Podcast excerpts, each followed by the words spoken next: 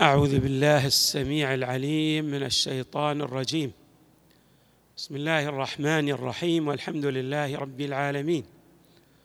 والصلاة والسلام على أشرف الخلق سيدنا ونبينا محمد وآله أجمعين الطيبين الطاهرين. قال الله تعالى في القرآن الكريم إنما يخشى الله من عباده العلماء صدق الله العلي العظيم. نعزي إمامنا المهدي عليه السلام والحوزات العلمية والمؤمنين بفقد هذا العيلم العلم السيد محمد سعيد الحكيم فهو من علماء الطائفة الكبار الذين يشار إليهم بالبنان. وهذا السيد يرحمه الله له إسهامات عديدة ولكنني سأقتصر على إسهام واحد من إسهاماته وهو جد مميز ألا وهو الإسهام العلمي. هذا السيد امتاز بالغور العلمي في مجالات متعددة في الفقه والأصول والعقائد وفي مجالات أخرى أيضا.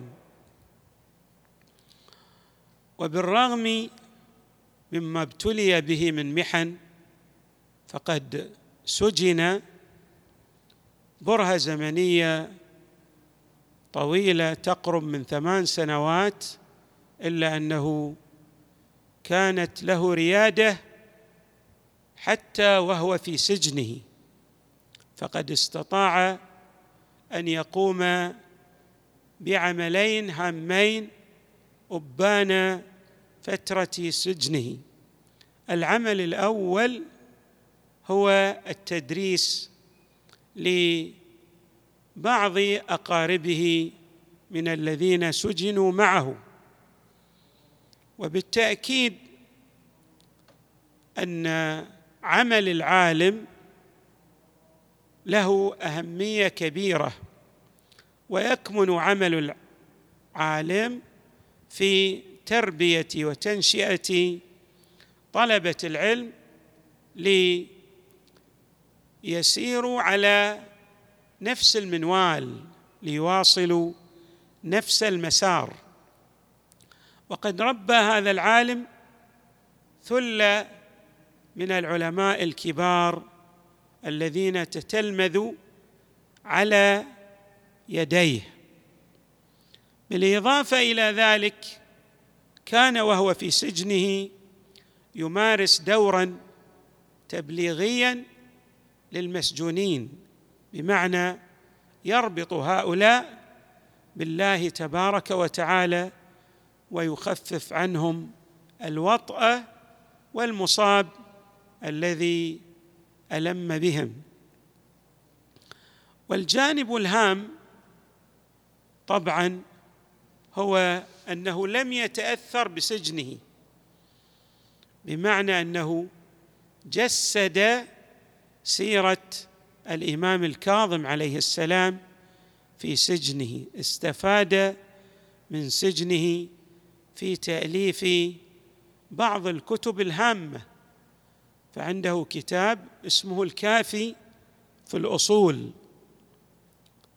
ألف هذا الكتاب وهو في السجن وهذا الكتاب من الكتب القيمة في الأصول. ولا ازال في التركيز على إسهامه العلمي. فهذا الإسهام حاز فيه السيد يرحمه الله على قصب السبق بمعنى أن له تراث علمي مميز. فله دوره في الأصول اسمها المحكم وهذه الدورة من خيرة الكتب الأصولية في عمقها من ناحية الاستدلال على المباني الأصولية بنحو متقن يعرف ذلك أصحاب الاختصاص. أيضا لهذا السيد كتاب قيم اسمه المنتخب في رحاب العقيدة وهو كتاب أيضا أسهم فيه ببعض الأبحاث العقدية بأسلوب يمكن أن نطلق عليه أسلوب السهل الممتنع بمعنى أنه من يقرأ هذا الكتاب سيجد سهولة جد ميسرة ولكنه يحتوي على عمق في إيصال المباني العقدية التي تنتمي إلى مدرسة أهل البيت بمعنى على وفق مدرسة أهل البيت. ولهذا سيخلد هذا السيد يرحمه الله بتراثه. وأيضا له كتاب آخر دورة عقدية شبه مفصلة تتكون من ثلاث مجلدات هي أيضا من خيرة الكتب في المجال العقدي. وله أيضا كتاب يشرح فيه منهاج الصالحين لجده السيد محسن الحكيم يرحمه الله وهو المرجع الكبير للطائفة اسمه مصباح المنهاج. وقد يعني أولى بعض المباحث الفقهية المعمقة عناية جد كبيرة يعرف من خلالها العمق الفقهي الذي وصل إليه هذا السيد يرحمه الله. سيبقى هذا السيد بتراثه ولكن يهمنا أن نلفت انتباه عامة المؤمنين وأيضا خصوصا طلبة العلم بأن هذا السيد بالرغم من المحن الكبيرة التي مرت عليه إلا أنه استطاع أن يثري المكتبه بعطائه العلمي المميز وبمعنى آخر كانت المصائب التي تمر عليه ينطلق فيها من خشية الله التي أوردنا الإشارة إليها ضمن الآية المباركة التي استهللنا بها الحديث وهو يشبه يونس عليه السلام عندما ألم ألمت به المصيبة نادى في الظلمات في الظلمات أن لا إله إلا أنت سبحانك إني كنت من الظالمين.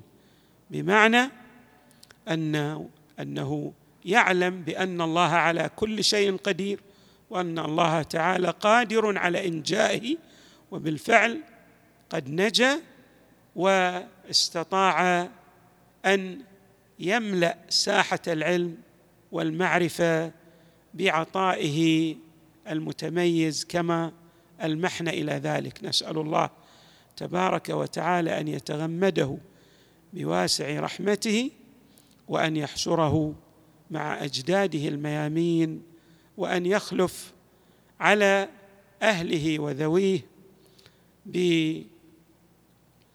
بالخير الكثير وهو مفخرة في الحقيقة لهم وللطائفة عامة بل للمسلمين أجمعين.